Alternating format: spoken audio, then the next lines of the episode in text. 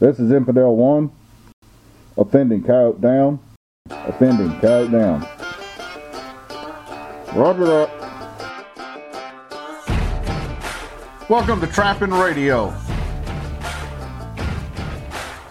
We're proud, organic, free range wild fur farmers of North America. Let me tell you a little story about how I was raised. Everyday work, everyday pray. God, family, friends, yeah, everybody sins. A winner never quits, and a quitter never wins. Help folks in need, don't fall for greed. A jealous man is weak, so think before you speak. If you love them, let them know. If you hate, let it go. Fast can be fun, but sometimes you need slow. God is all good, the devil is so real. So listen up, y'all, cause this is how I feel. I won't back up, I don't back down. I've been raised up to stand my ground. Take my job, but not my guns. Tax my check till I ain't got none. Except for the good Lord up above. I answer to no one. Now let's cover our sponsors. They do a lot to help support Trapping Radio. So I'm asking you guys out there and gals to help support our sponsors as they keep Trapping Radio on the air. First sponsors, Okie Cable and Trap Supply. Jeb's the owner of this. He's out of Oklahoma. Super guy. You'll not meet anybody nicer. It's somebody you're going to want to deal with. You can reach him at oktrapsupply.com. You can give Jeb a call at 918 429 4648. Not only does he do trap supply guys, he's a fur buyer. So if you're around the Oklahoma or surrounding states, give him a call with your fur. When you need stuff, give him a call and he'll get it out to you as soon as he can. Our second sponsor is F&T Fur Harvesters Trading Post. Everything you need for trapping, hunting with hounds, and predator calling. Guys, if you're into trapping fur, hunting fur, chasing fur with dogs, you're not going to be able to think of hardly anything that you can't get from F&T. You can reach them at fntpost.com. You can also give them a call at 989-727-8727. Whatever you want, F&T's got it.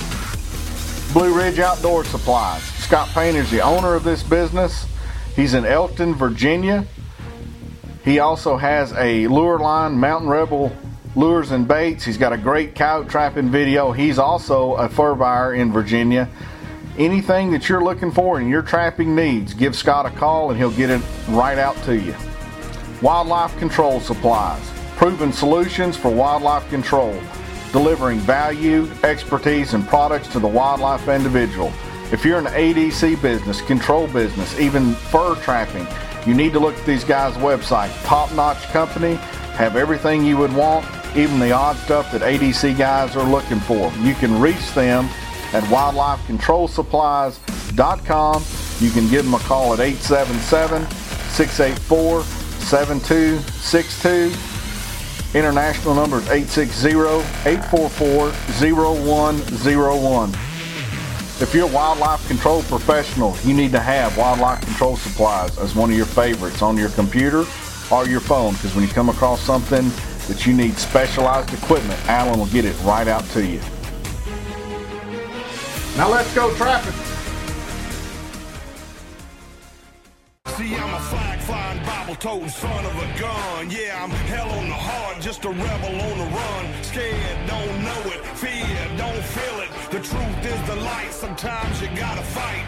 Good beats bad, right beats wrong. I'm a barroom preacher, and this is my song. I'm climbing for the top, representing for the country. I'm the people's champ, right out to. Shotgun toter, Republican voter. Hank Jr. supporter, let's protect our border. To hell with anyone who don't believe in the USA.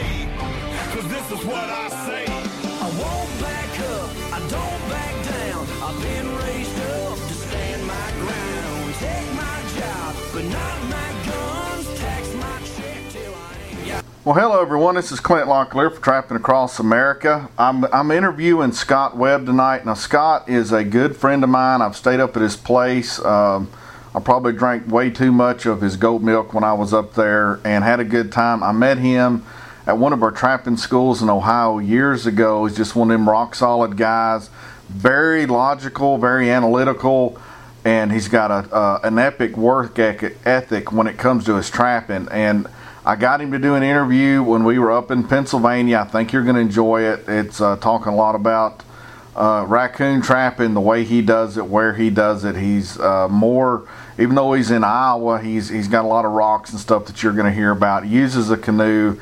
Uh, he's got a system down. It's it's to me, it's just very interesting. I think you're really going to like the show tonight. I want to say it. This is uh, about two weeks, I believe, before the NTA up in uh, Michigan. Well, I'm going to be up there, but the show that I'm pretty fired up about is Little Valley, New York this year. It's uh, Sportsman's Rendezvous. If, if you're anywhere in the area, guys, please come up there and say hello. I think you're really going to enjoy it. It's August 8th, 9th, and 10th. And I want to kind of go over some of the demos because it, they're going to have some awesome demos up here. You're going to have White Acres. They're going to be talking about equipment, Night Owl Lures, Fox Trapping, the one and only Jeff Dunlap, Beaver and Otter and then they're going to break for lunch. Then I'm going to be talking about how to make a living at 1 p.m. on Saturday. Mike Weilet, if I'm saying that right, is Fisher Trapping, Darren Freebro, Woodland Canines, Coon Creek's Equipment, and then uh, Bailey's Fox. He's going to talk about raising fox, which to me is a pretty interesting topic, a little bit different than normal. They're going to have a, a a band that night, and then we're going to go back into uh, demos, and it's going to be Norm Blackwell, proper use of oil, Dave Allen, set locations, again, Darren Freebro, Fox Trapping, uh, one on uh, Mike Willite, hope I'm saying that right, dude, Coon Trapping, the one and only Jeff Dunlap, Mink and Muskrat Trapping, and they're going to say, have a safe trip home. Be a lot of dealers up there. There's going to be a lot of good prices on stuff if you've never been to one of these before in that area, you need to come. It's going to be a great show. There's some really big dealers that come to this thing. It's a little closed off and a little more uh, exclusive than some of the other trapping shows are. I think you're going to have a really good time. Hope to see you up there. If you're up there, man, come by and say hello. I'd love to meet you. Let's go and get with our interview with Scott Webb because he's a, he's a guy that's just interesting to listen to and there's a lot of good knowledge in here if you'll listen to what the man's saying. Okay, I'm with Scott. We're up at the uh, Pennsylvania FTA convention, and uh, we're getting ready to load up a lot of rotted meat in the van for my pleasure on the way home. And Scott, you live in in Iowa, and why don't you tell us where that's at? We we live in northeast Iowa. Um, it's one of the hidden gems of the. Everybody says Iowa, and it's cows and cornfield, and for the most part, that's true. But um, up in that northeast corner, we didn't get the glacier come through the last time, so we've got tall lime rock bluffs, trout streams, um, caves, that kind of thing. So it's a little different area than when you know people think of Iowa and um, they they think Interstate 80 or I-35, and um, it's not quite that way where I live.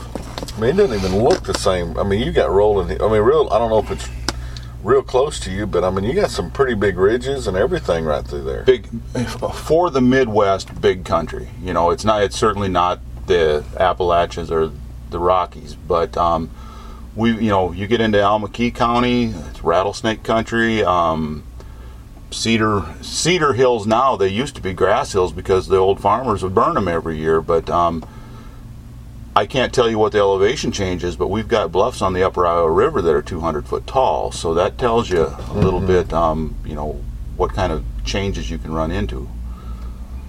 And that's that's uh, I mean that's a brutally cold part of the world where you're at. I mean, unlike I think even where Red's at on the southwestern. there is a difference. We are just when you look at the gardening zone changes, there's a difference we we are in the Minneapolis, Rochester, Minnesota gardening zone. Okay, so it's a whole. I don't know the number, but you go south of us 60 miles and you can grow plants. There's plants south of us that we can't have at home, just for whatever reason. We get that cold that comes rolling out of Minnesota and that, and um, it yeah, it does get cold where right where I live, we are out on the prairies. It's three miles away. You're in bluff country, and where we're at, it's the prairies, and the wind will come blowing through. Um, deep snow drifts.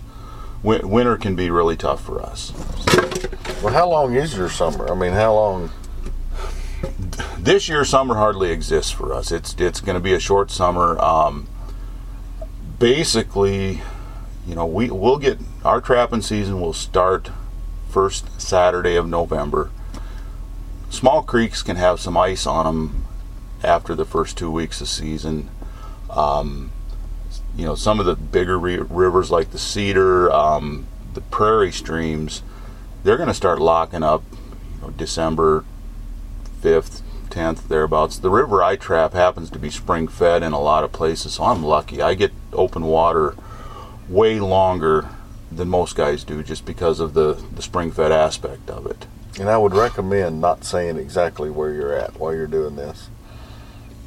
Doesn't- exactly. It doesn't matter. It's permission ground. okay. that you know Okay. I that's that's something you know I'm, I'm not afraid of any of this location stuff because the for me the they can come road trap in my backyard I don't care I don't road trap I river trap and the commitment to do the river that I do um, they're not saying guys out there can't do it but um, Probably it- not willing to do it. no, it's a two person gig. My wife drops me off. She picks for up in the middle of the day um, and then catches me at the end of the day. Thank God for cell phones because you know you never know what time you're going to be where.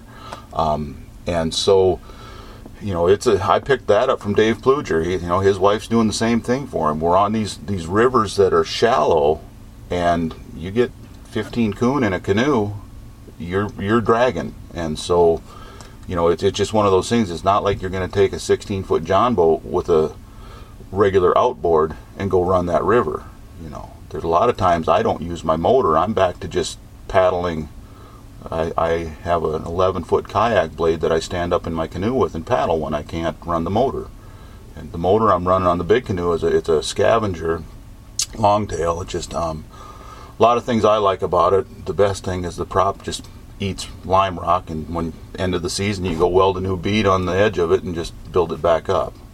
So is, is it kind of like a, when you say a scavenger? Is it kind of like a, a go devil type thing? Very much, very much like a go go devil. It's a long tail. Um, the big the big difference with this scavenger and most of the other ones I've seen, these other ones all have a single handle tiller, and however the throttle works, it works. The handle on the scavenger is delta shaped, and so it's when you're holding on to it, you're holding on to a big flat part of the D ring basically. And when you go to turn, you can spin that motor 90 degrees and still be standing straight in the canoe. And um, you know you're not leaning off the side holding the tiller out over open water. I get it to couldn't even do that with my when I had it on my. on the John boat. Yeah. yeah. This and, and like there's uh, there, there's faster motors out there. Um, everybody's got their thing. This motor only weighs 72 pounds, so I start out in the morning. and My fat ass in the back of the canoe and the motor. I've got to put 15, 30 gallons of water up in front of the canoe to ballast it to begin with. You know, I just get her down and it behaves. But um, comes time to get in and out, um, if I have to, I can lift the motor off the canoe, pack it up the bank, and you know then the canoe's it's a it's a big Osage Missourian canoe. It's a 17 foot flatback. It's six inches wider than my Grumman, so it's very very stable. But um, that that's my canoe of choice on that river. But um, Now is it aluminum? Because It- it's rock. It is aluminum. Um, I've got a welding shop, and he knows how to put rivets in, and he knows how to weld aluminum. And he, he's seen that canoe already. And you get boogie boogieing along. And, um, it's not quite the transom of the canoe, but the part right below the transom, you hook that on a rock and rip it open, and the water comes in real fast. And it, you know, but I've got a guy that welds aluminum, and he's Johnny on the spot, and takes care of me. So. Cool deal. How did you get started in Scott uh, trapping, Scott? I um I was thinking about that before this show, and um, honest to God, I was about a kindergartner, and I had a box in the backyard with a carrot and a stick and a string, and I was going to catch a rabbit. Well, that didn't work out, but I was that was in my DNA from the beginning. And again, like you know, no family trapped or anything like that, but that was the you know the earliest beginnings of it. Um, really, what got me going is when we moved to the place my folks are at in '77. I was a half mile from the river I trap. I could walk there every day.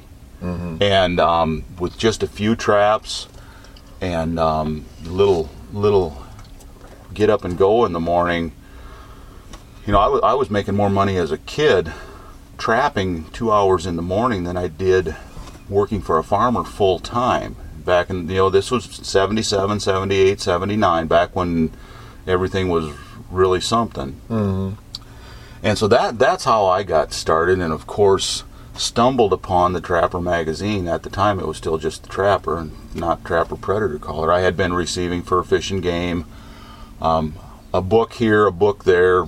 Videos hadn't been heard of yet. O'Gorman might have been doing a few back then, but that was the early early stages. About 87's when he put his Okay, well then you know we it was just, and some of our library in school was good. Our li- librarian would get trapping books for us kids, and so you know we we had access to that, and that's you know just trying to weed through all the old stuff and figure out what worked on my river.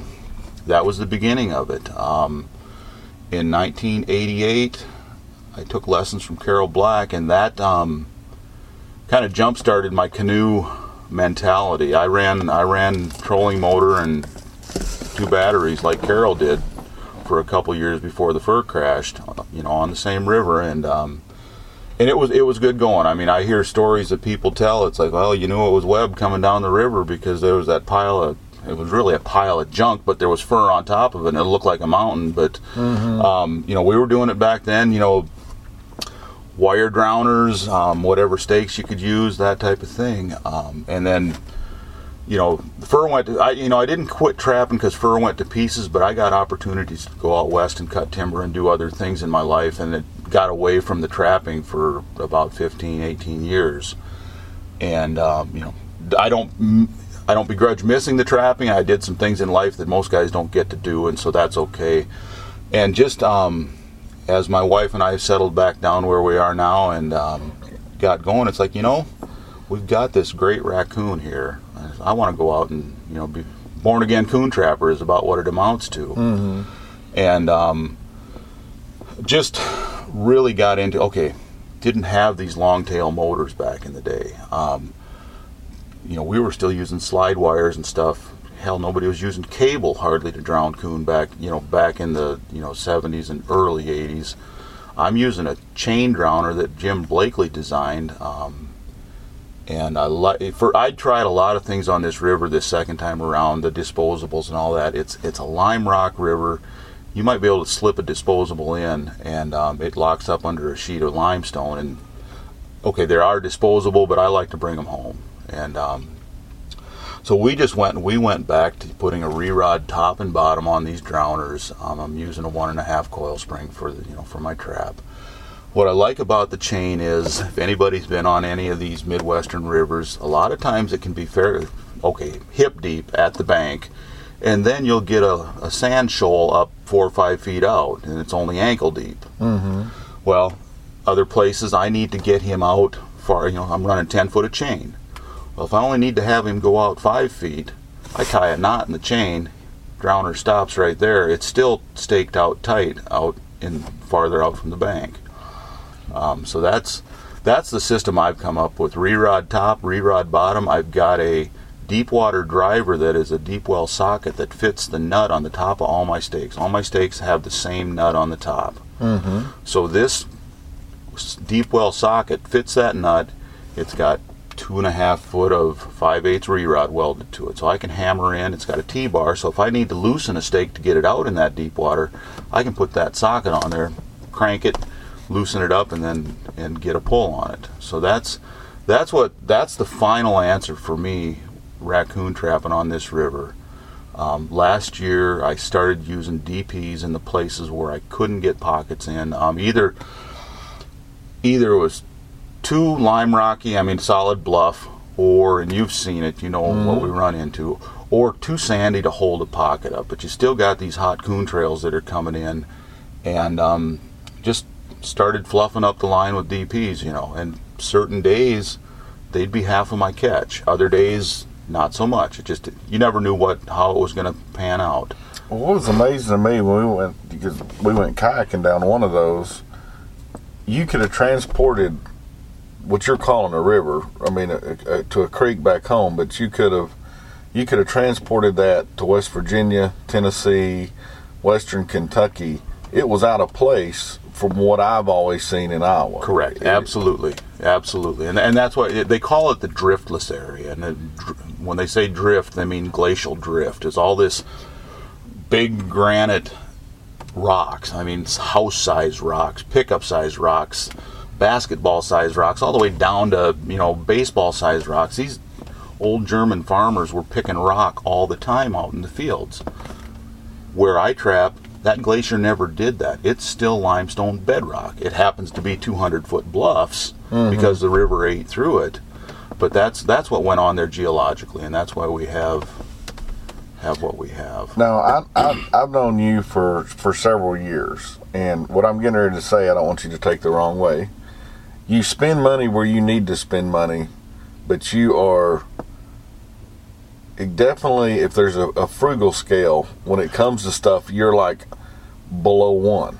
Well, So I mean, you know, but you, I mean, you you have a nice truck when it came to your your, you know, when you're doing your goats and your farm, and you have a good equipment. But I mean, you, and when you was talking about the chain and the don't want to leave disposables, and just knowing you, you don't want to. I'm assuming the reason that you like the canoe is the gas bill's pretty good.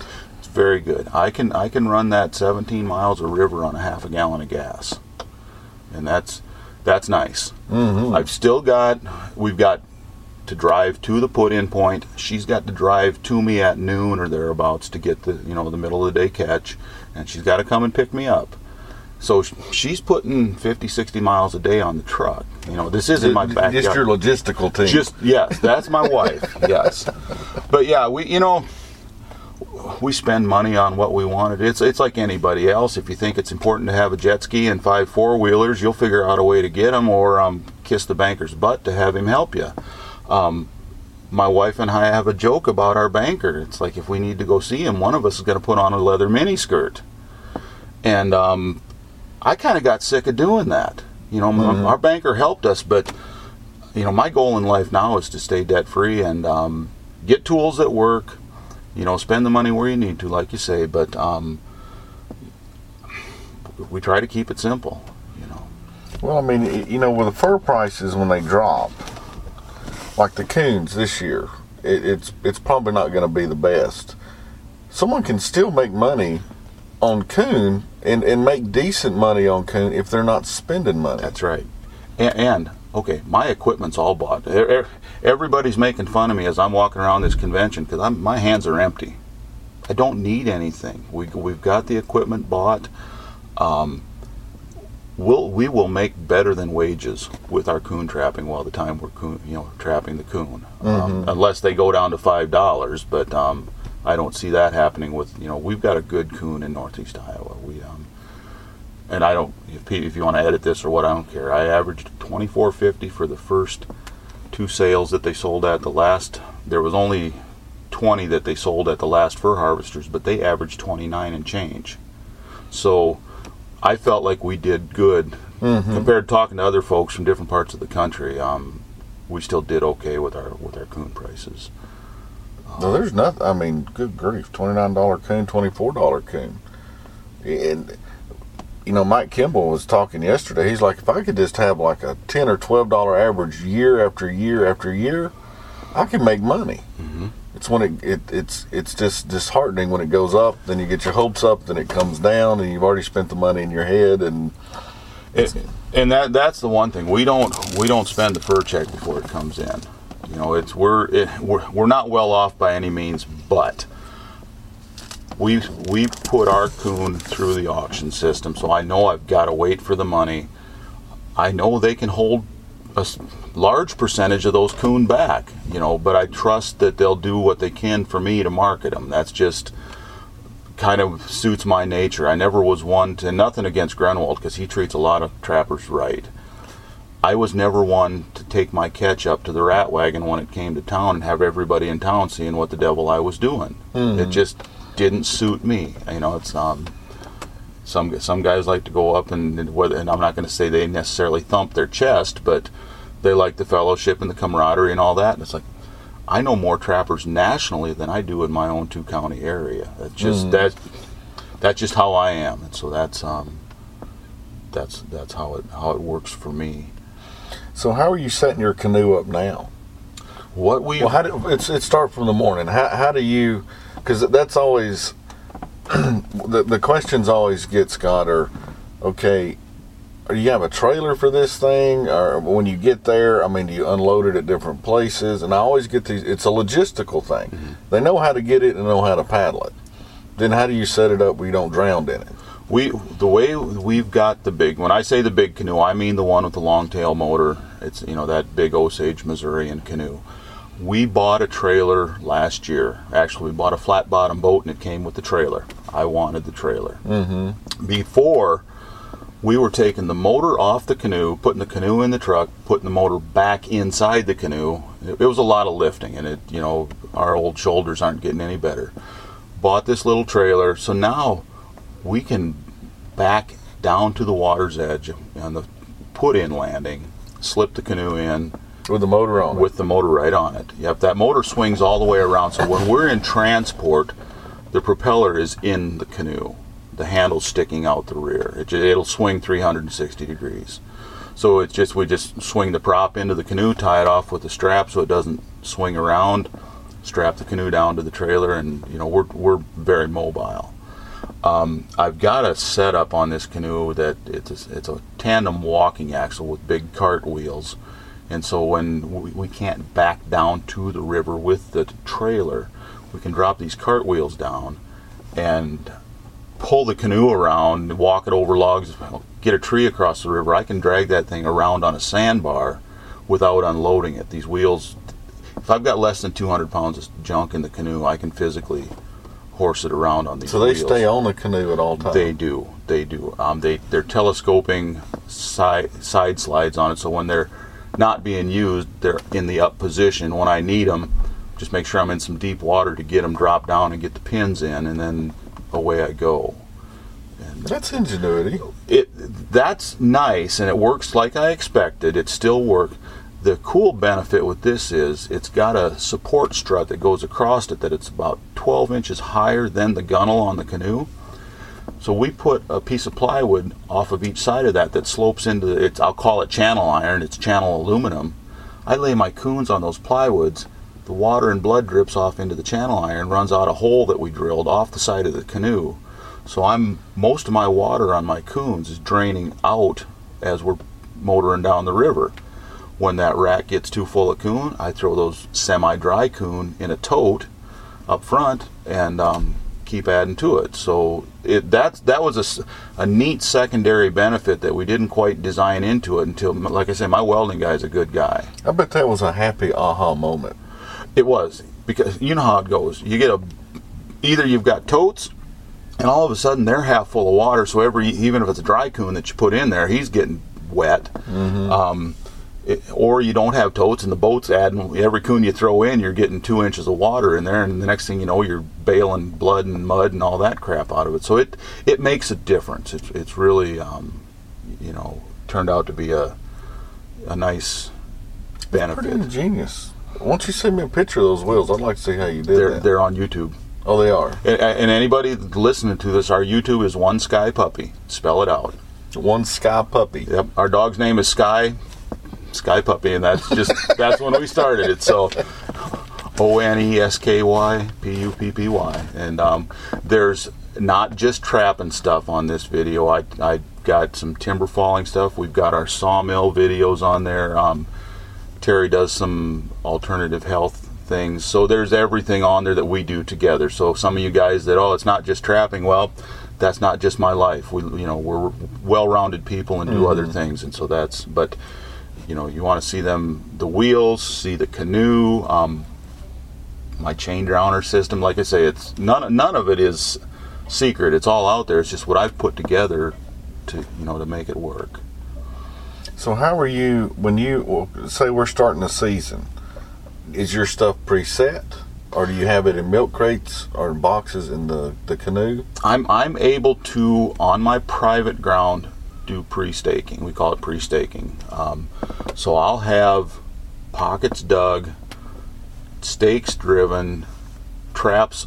You know, I don't use quick links on the traps. The traps are basically permanently permanently attached to the drowner to the 10 foot of chain. I'm able to get 15 traps and chains in a five gallon bucket. It's not too heavy to lift. They don't get tangled up. I was surprised. You just throw them suckers in willy nilly. If you grab a trap, the chain is going to follow it out. It's not like this tangled up rat's nest that cable can be sometimes. So that's um, you know when I go out pre-setting, you know I'll put in two buckets of traps. You know 30 traps. Pick a section of river I'm going to work on, enough stakes and all that, and away we go. Um, opening day, set the trap, put the bait in the hole, drip a lure, and, and on the on the way we go. I will on on opening day. I'll I'll have my dog proofs along, and I'll be putting them in as I go because they go in so quick and easy. It's it's not. I don't think it's necessary to pre-position dog-proof traps on my line. You know, I get my heavy work done with the you know the digging and stuff. So how, how are you anchoring your, your dog proofs? You The dog, no, too? the dog proofs we're using wolf fangs. okay. and um, that works good because we're just um, it, it tends to be a sandy bank or you know I, I wouldn't trust re-rod where the dog proofs are going my re-rod stakes are 18 20 inches long thereabouts i wouldn't trust them where i'm putting the dog proofs so we're we've got 18 inches of cable on the wolf fangs and a lot of times i'd like to have a little more but most of the time they do just fine so that's how that's going. I do want to say a little bit about how I'm doing my pockets, and I know probably there's been guys doing it before me. I dig my pockets with a three-inch auger, just a hand hand crank auger. Rich Casper made it for me. I make a deep, deep pocket. The bait goes all the way in there, so the coon or mink or whatever can't reach it. I want him in there, like Johnny Thorpe said. Give him a puzzle he can't solve. It's not a complicated puzzle. He just doesn't understand. He doesn't reach. So the more times you get him to reach in there, pull his foot back out, trade feet, he's, he just stomping on that trap.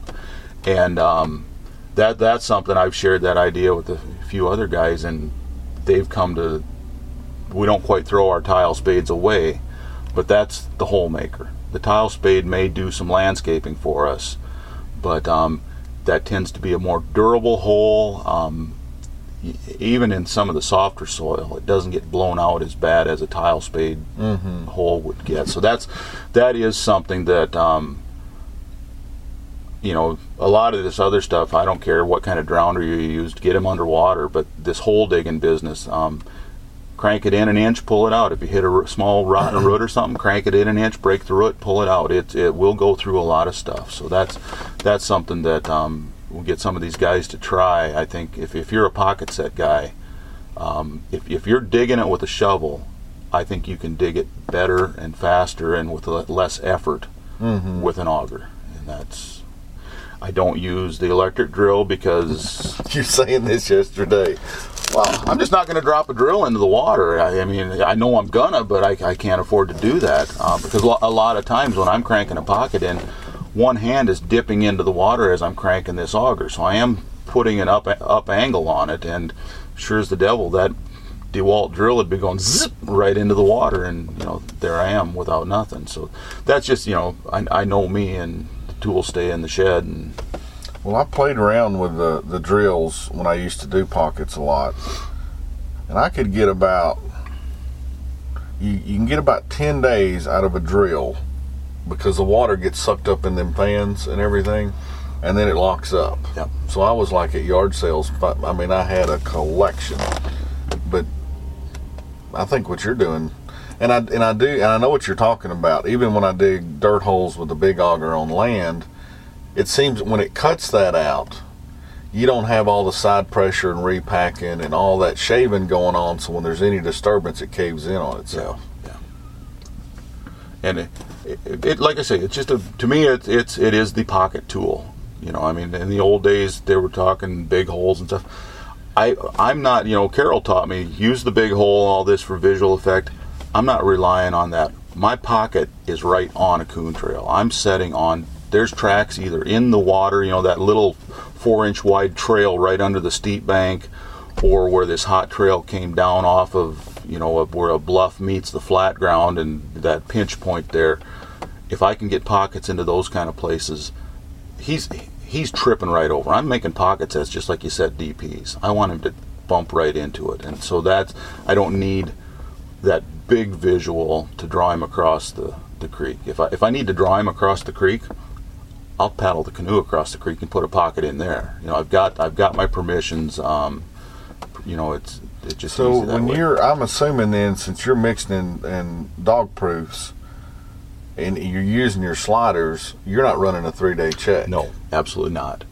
Um, the I, think it, the the sliders are nice just because you know they're foothold traps. Um, we do get some damage if a coon doesn't go down them, and I don't want that. I, I've I've had the sliders have made me money just in the marginal catches that are still there, and you know so that's part of it. Um, I don't think my game warden would be on me too bad if the river went up dangerously high and I had to leave my DPs sit unchecked for a day or two. Um, but that, the prime reason with the sliders is um, just that safety factor. If I don't feel it's safe to be on the river legally, I don't have to do that. Because even in the summer, there's some places that was rolling. Oh yeah, it, it can get right with it, and and you know, it feeds a fairly big watershed, and it is a narrow passageway that water runs through. It it'll come up five or six feet overnight if you get the right kind of kind of rain, and it's like well. We can canoe it. We've done it. It's recreationally fun as the dickens, but I'm not going to trap it. You know, I, I'm not going to get out of that boat into you know six foot of swirling water and hope my waders do their work. You know, it's just I'm not. I'm a little bit of a risk taker, but I'm not stupid. You know, and that's um. So that's you know, and, and people you know ask like, well, do you do the extended check? And I'm like, no, I'll give it the certain amount of time on a certain stretch. Go down to the next stretch and go again. You know, that's just how we've. So you're not running the whole river at one time. You're no. breaking it up. We'll do a 14 mile section for a week and a half or so, and then, you know, there's a, a good eight mile section that we'll, you know, work with. There's there's pieces in it that don't produce or go into Minnesota for too many miles. I can't legally trap in Minnesota because of their issues, and I don't feel like, um, especially when the river's low. If I've got to get out and walk and drag that canoe, I don't want to be walking it through non-productive areas. So we just there there's sections of it that go into Minnesota, and when the water's low, we we just don't even mess with that because I can't boogie through it with the motor. We do have good gauging stations on our bridges, so I can get up every morning on the computer and look at what stage that river's at, so I know how many feet of water I'm dealing with. And um, at the beginning of the season, I keep notes on this kind of stuff. I know I know each bridge what gauging station depth is. It's like okay, do I need the big canoe or do I have to take the little one and just barely skim on by? And so we mm-hmm. do have good good technology there, and I do use it, and it's it's kind of fun to just watch how that river changes and be on the river when it's doing the changes. So, you know, it's one thing to say, okay, it went up a half a foot, went down, you know, whatever. It's really fun to know, okay, it went up this much, and how did it change? Because just the way the water flows, some places it really just got faster and didn't get deeper, you know, and so that, but that's being on the ground and, and knowing your knowing your backyard. we we were we did a kind of an end of, end of season type thing last night for Trapping TV. Okay. Now Mike is uh, which you met yesterday. Yes, I did. He is a camera fanatic. I mean, you know, he's always chasing the next one and the the how can we make this cooler and and stuff like that. We got talking about you can buy a specialized GoPro camera now with a drone. Oh, really? It's like two grand. Okay. Well, that's what we're thinking. Maybe way off on that, but it's got four propellers. You run it off your smartphone. As close as you are to that thing, if you ever just like, you know, like had an extra, you, you could literally, I mean, I've been thinking about this all night. You, you could get up, you could fire that drone off, fly it from your camera, check all your sets and then you could because the way you're doing it now you could go well i really don't need to go on that first Five mile section or whatever. you know if sure. for some reason it didn't work Yep. and then you know you you could you would know how many animals you had before you left the house and you could plan and adjust for that If if you can see the coon at the end of the drowner, or the trap not in the bed underwater. Oh, with, a, with your water? It depends. Okay. Some sometimes it's not as clear as what you got to see. You got to see it in a very nice condition. Okay. Um, If if it's the wrong rain, the wrong time of the year, um, the wrong agricultural field conditions, that old girl will get muddy. Okay. And you can't, um, you know, you can't you can't see what you what you want to see to do a proper trap check. You know, so that's that would be where it would fall down a little. If it was clear, you bet. you know. I mean, they said you can you could fly it down the creek, you could hover it, you can put it at angles. So I mean, if you needed to like go to the pocket and back it up Yep. over the, I mean, I was, I mean, I've been thinking about that all night. wonder how much battery life will it have? Do they have an idea? That I don't know. Um, I've seen them. They they just look like uh, little gray polymer things that don't weigh anything, and they got two. Oh, they got four of these little propellers on the bottom, and somehow they've got a zoom camera on a GoPro, which is odd. Okay. It's not, I've heard of GoPros. I've seen these little four-prop drones that we they've got them at the mall. They're trying to sell them to you, but never seen the combination of the two. And I don't know the technology be- behind the GoPro on how it'll zoom or all that. So mm-hmm. that's that's new country to me. But it would be it would be fun. Here, here's where it would be really great because you've seen our bluffs, mm-hmm. and there's coon trails up on those bluffs that those coon don't come down to the river every day. That's where the snares and all that kind of stuff would work in if I wasn't so lazy to go climb that damn hill to put a few snares up there. Well, I was thinking about western cat trapping. I mean, because you're walking like 400 yards, you could you could pull up. I'm sure just set the thing on your hood.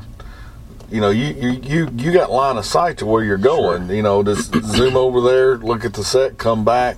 Oh, that was good. Grief. Yeah, well, and same, you know, fly it up top of the bluff. You can, tri- it's open enough. The right trails, fly it. Look, that's a good idea. Hey, if Robert Waddell can have five hundred dollar trap trackers with satellite connections and make it pay, I know he's got more than one. He just shows us one, but you know that would be that would be fun for sure. Now, are you? I know you used to. Uh, well, first off, what has changed? Like when you when you got started trapping, what what has changed today? I mean, your your style or your thinking, or what have you learned about the coon over time? The the big the big thing that and like I, I'd mentioned, I'd taken lessons from Blackie, and you know what was I all of twenty years old. Um, had read his books. A lot of it was you know just in the field repetition. I knew how to make good coon sets. I knew how to see coon tracks. What I needed help with this second time around was was trap density on the river. And so, and again, Dave Pluger was gracious enough to let me come along with the float on a float with him in the summertime, just to float a section of his river and give me a little clue just as to how heavy he was gang setting certain spots, um, that type of thing. And that that has really changed my attitude. The other thing is, in my world today, traps are cheap. When I was a kid, if I had a dozen, you know, that was a lot of money for me to save up. And um, so it's now it's like, okay, I'll sit, I'll stop at a spot if I've got room to put in four or five pockets, I will. So And- you went heavier. Absolutely. But but still in the specified places, the places that Blackie taught me where the pinch points are, that type of thing. Um, and so what what it ends up being is I'll have a gang set every quarter mile or so on this river. So I'm getting out tending four or five traps, getting back in the canoe, scoot down through the lesser productive areas, and then do it again. And um, it's very common to be picking up doubles. You know, I just at this point I'm not surprised at doubles at all anymore. Um, we'll pick up triples and quads. You know, I had one particular pitch pinch point, four traps, 16 coon in four days. You know, just I wish I'd have had more traps in there, but um, you, you run out of space to dig the hole. That and that's part of the challenge is you know can I get a pocket in? But that's uh, that's the biggest thing that's um, changed for me. And like with these DPs, if I'm going to put one DP in, I'm putting two in. If there's room to put three in and not have them tangle up with each other, they're going in, and um, and it pays off. You know, there'll be times you're floating by DP after DP, and then all of a sudden there's, you know, eight of them within a, you know your quarter mile non-productive. St- boom, boom, boom, boom. There they are. So it's that's that's what I've come to see as really important. Um, we can talk about trap brands, how you want to drown, whatever, anchoring systems. Get the traps in the ground. So when those family groups of coon come through, you're you're ready for them. So when um, so if you're running four traps every quarter mile, it's twelve. So you're running about twelve traps plus some DPs per mile. I, I'd, yeah, sure. The math works out about that way. Sure. Uh, we, we have, there's depending certain sections of river. Will you know? I'll, I'll only be running 45 traps for the day. It just, you know, that just the DPs in my number system. I haven't really started incorporating them. I don't count them as sets really. Didn't take any work. Oh, you're gonna make some people mad on that one. Okay. That's okay. I, you know, it, it just that's how my mind works. You know, it's just, just you sure you still had to go out and do your legwork, find your coon and all that, but the effort it took to shove them in, it just it, it's like putting sugar in your coffee. It didn't take any more space in the cup, and it sure sweetens things up. And so, you know, for me, putting pockets in is the work of it. And um, like I said, that oh, first 17 mile section, we'll have 45, maybe 60 sets in, just depending on what the river did last year as far as giving me some banks to work with. There'll be times when, you know, it was a, a nice, good working bank, and the next year it's a cotton picking sandbar. And so um, you, you just have to adapt with it. Um, So I, I remember you saying you used to set the bluffs Mhm. because you you would see. You said you could see steam or ice or something. Right. Something would give you away where they were at. That's what we've and we've got. Okay, and again, I mentioned the trout streams, um, spring-fed river that you know doesn't freeze when regular rivers do. but it does eventually. Eventually, in places it does, but there's places that do stay open all winter long. You may walk the ice to get to them, you know, and then that that's a whole different game. And that's what this this steam hole trapping that we're talking about. Um, there's big caves in the area that are you know commercially available to go walk around. There's small caves that only a raccoon can get into. But in the cold of the winter, when it's below 10 degrees, this air comes out of those steam caves. It okay, it looks like steam coming out of them, and you just you know walk the hills, walk the bluffs, learn your stuff. It's things as kids, you know, we didn't have anything to do but run around the woods. So we'd find these steam holes in the middle. Mom would say, "Get the hell out of the house! It's zero out, Mama." She said, "I don't care, go." And so, middle of the winter, we're out just exploring our world. That's what kids do today. Uh huh.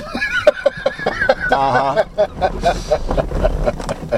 But that's you know it, it's this bank of knowledge that um, you only can get. You know you can't GPS. I mean, okay, you once you're there, you can GPS them, but you can't Google Earth them. There's no thermal imaging that I've looked. There's no thermal in- imaging to help you find these things. But yeah, that, that's that's wintertime denning for these coons, and it, it does it does pose a bit of a problem because the temperature in those caves is 50 degrees year round. So you've got coon denning up in 50 degree environments, and so they're still good coon, but they're not they're not as nice as when you get up in some of the areas of Wisconsin where they don't have that luxury of 50 degree house. Mm-hmm. They're in a barn, it's zero in the hay barn, or in a hollow tree. It's still it gets cold in those hollow trees. All he's got is his fur and a little bit of insulation from the tree. There's no earth heat helping him out. So our winter, you know, January coon aren't as good as they could be in other places, but we know where to go to get at them. Mm-hmm. It's snowshoe trapping. You're dragging a sled. It's high percentage, low production trapping. If you know, we go out get a little exercise. Um, depends on what we're doing. This year we didn't do any of it because we had a sawmill contract in the middle of January. The river was done, and we had did we did well with our river trapping, and just said let's you know, go take care of this sawmill contract. So Where are you just are you putting like two twenties over the front? Is that what you're doing? primarily 220s. I will, I will hang some snares in some of the trails. Um, nice pinch points. I'll put 220s in the trails as well. It's it's the deep of winter. We're not worried about dogs out there that time of the year. Um, so that's, and we will run some DPs on the trails too. You know they'll.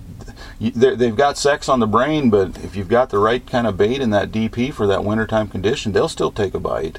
You know, they're, they're coming out of those steam holes, going down to the creek, getting a drink.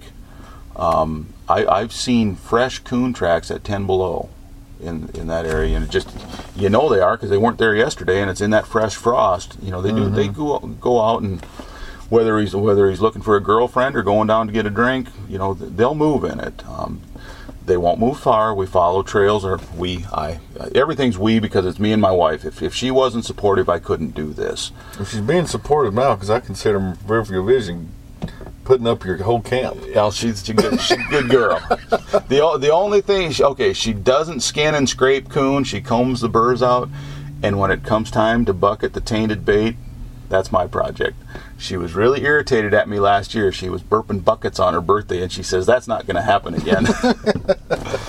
so, any you know, when I say we, that's who I mean. It's me and my wife Terry, and that's how that works. But um, you know, we just go out, follow these coon trails in the snow, and it's like they're strong at the steam hole, and all of a sudden, where'd he go? I don't know. Maybe he just went out, take a little walkabout, climb a pine tree, sit and sun himself in the sun, and then come back and go home. Um, it, it's not like Well, see, I, I think, I mean, kids had such an advantage. I mean, like to me, we went out, we'd leave in the morning, and I would play in beaver swamps with water moccasins and alligators playing army up to my chest, going around and catfishing, and they just knew I was out there somewhere. But you learned so much stuff, and what you're talking about, you're doing, and it. I think with. Um, with all the information that I give out and everybody gives out, the knowledge is there.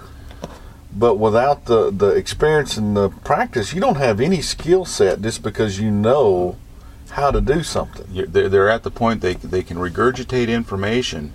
They don't know what the hell it feels like to have the ice go out from them and end up in chest deep water and wonder where the bottom's going to come up. And that's that's an experience that um, you can't get from the internet. You know, um, I hadn't had that experience till I was about 35 years old, and I'd been on that river all my life as a kid. It's a, it's a wonder my mom didn't die of worry. You know, I'm out there ice trapping beaver it's dark. It's nine o'clock at night. Where the devil's Scott at? Well, he'll come home. He always does. And but that's how we learned. You know, um, I was very cautious as a kid, but you know, still got the job done. And just like I say, I went through when I was 35. Just kind of forgot my basics, and um, you know, it was eye opening. Um, you, snow was over knee deep. It was about a two mile walk to get back to the truck, and I knew I couldn't run that far, so I just go as fast as I could sustain to get there and um, get home and had the wife help me get out of my ice armor suit because it was Oh, I, wasn't I wasn't going to get it unzipped. You know, a, a little plug for muck boots. They kept my feet warm. My feet did not get cold, but the clo- every stitch of clothing on me was frozen to me. You know, there was no taking it off. Um, and so it, it's one of those things. well, that, I mean, that to me, I've been to your place. Yep. You know, I like you a lot, but since you got rid of your goats, that means there's no more really good goat milk there. This is true. So, but you, you know, you still have, uh, and me and Cindy's going to, she wants us to get Central and Air, Okay. you know, where we're at. And she wants to get rid of my propane, which is getting expensive, so I can gather that. But I won't go without a wood stove. In the situation, Terry could have loaded that wood stove up, I'm sure that's what she did, cranked out the heat, and you could have moved closer to it as you needed to without going in well, the it, it wasn't just crank the heat out. When I got there, it was cranking. Mm-hmm. You know, th- th- that's the neat thing. Uh, we've got, the Amish people built this stove we have, um, and it, it's a durable, long-lasting, ugly as sin stove. It is not Better Homes and Garden material. It'll hold a charge of wood for over 16 hours and keep our little drafty house warm at 10 below when the wind's blowing. You go into that house. There's parts of that house that are a little chilly. You snuggle right up next to that stove, and you'll be sweating really quick. And and that's something I won't. I, I'm like you. I'll never give up that wood heat. You know, it just. Um, we've had times, ice storms, been without power for three weeks. How's that work for even your outdoor wood burners that pipe hot water into the house? That gets in there via electricity. You need a generator to do that. Um, propane heat. They make propane burners that don't need electricity. We have them in our fur shop, um, so that's nice. Yeah, I don't need I don't need any electricity. Yeah. For, But yeah, that's um, and okay. I've got big chainsaws. We handle firewood easy. A lot of people, um, firewooding is a chore for them. It's not. I'm a, I'm a timber faller. We've got access slabs from the sawmill. You know, it, it, it's our world, but you know, we put everything to work. You know, we just um, it, it works for us. How's it going to be if I make it to be over 75 years old? I don't know. I'll figure that out when we get there. But right now, that's what advice would you have for someone that's that's looking to do the the canoe thing to cut their expenses? I mean, what if I was coming to you and go, I've never I've never done much in canoes. What would be your advice to me? like, any boat trapping, river trapping. Oh, well, no, I shouldn't say like any because a lot of guys trap. They put in at a landing, they come back to that landing. You know, it's they either they come down one side of the river and then back up the other if it's a big river, or deadhead back home, whatever. Um, the way we do it, you've either got to have two vehicles, one that you can tow behind your first vehicle, drop it off downstream, go in, put in, or have a partner, whether it's a trapping partner or your spouse or hire a kid to drive, whatever. Um, that is the big thing. The other thing is have a commitment mentality because when I'm on the river, I can't just take a call and say, "Oh, you need me to help with this, that, or the other thing." I'll be there in 10 minutes. I can do that road trapping. I can't when I'm on the river, and I carry my cell phone for safety reasons and to get hold of Terry when I need her to come and get me. But it still rings in, and people need favors, things that I do. Sorry, can't help you today. I'm on the river, and that's um, something that a lot of guys, you know, they don't think it, it just doesn't enter the equation, and I guess that would be. Um, So, so the commitment, and you're absolutely right. To run a canoe line is a commitment. Yeah.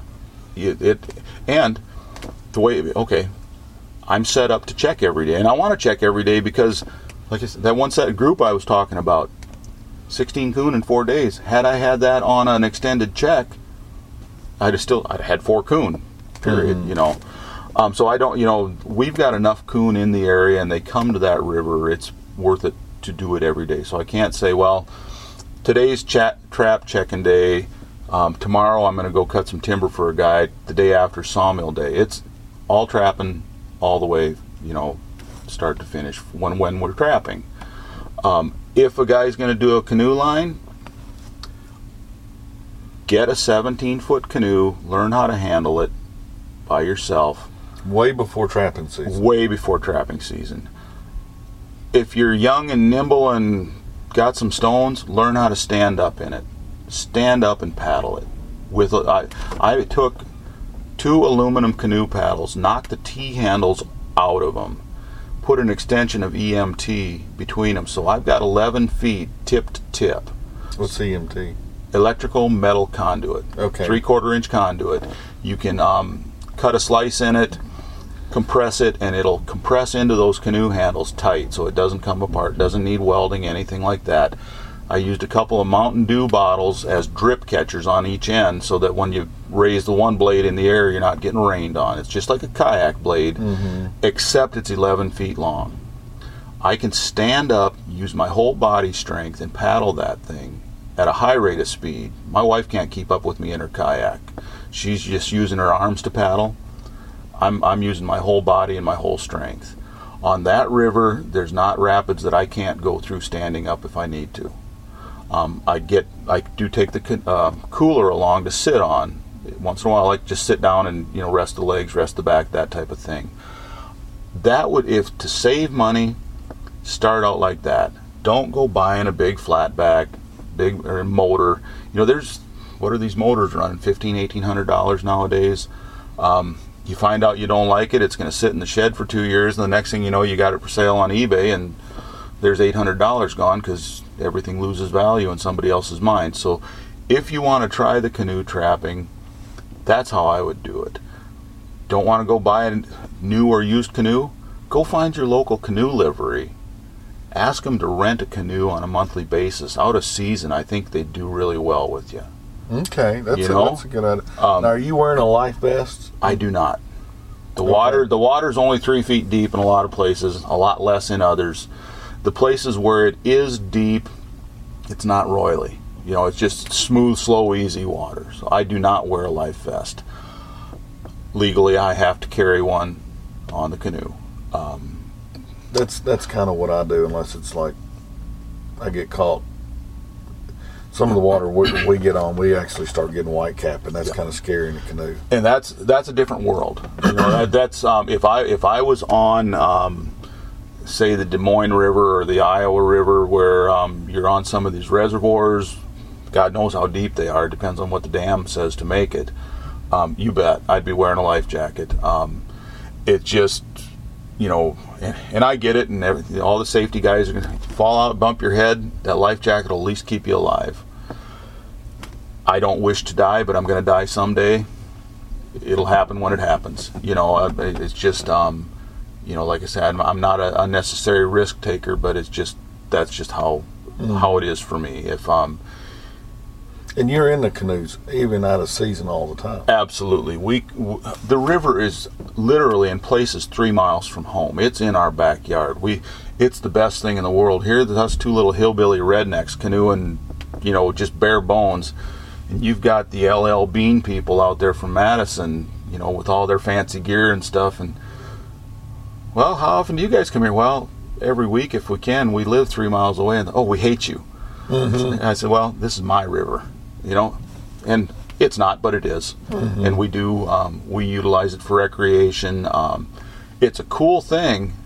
We've recreated on this river since I was a little kid, but it's a cool thing to trap it and get really intimate with it every day, and then go recreational canoeing on it again. It's like your perspective really changes. It- you know, it just I've got this river broken down into sections in my mind now that um, you know, as a recreational, you know, 4-H kid, it's like, well, you did a three-day canoe trip, paddled 60 miles. Do you remember mile 17?